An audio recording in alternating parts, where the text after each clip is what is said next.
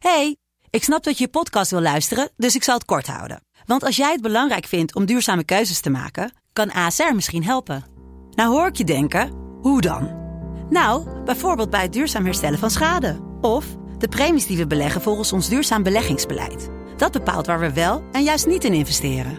Wil je meer weten over welke duurzame keuzes ASR maakt? Ga dan naar asr.nl slash duurzame keuzes. ASR doet het.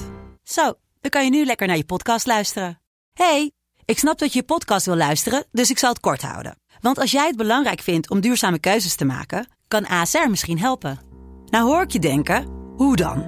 Nou, bijvoorbeeld bij het duurzaam herstellen van schade. Of de premies die we beleggen volgens ons duurzaam beleggingsbeleid. Dat bepaalt waar we wel en juist niet in investeren.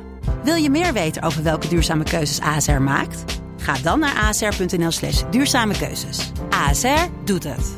Zo, dan kan je nu lekker naar je podcast luisteren. Als je van beren... Dit is Mand, de kortste podcast van Nederland. René, helaas zitten we weer in een lockdown. Kutzooi. Maar ik heb de oplossing. Nou, Gewoon lekker in winterslaap gaan. Doen de beren ook. Dit was Mand. Er valt een heleboel te leren van een...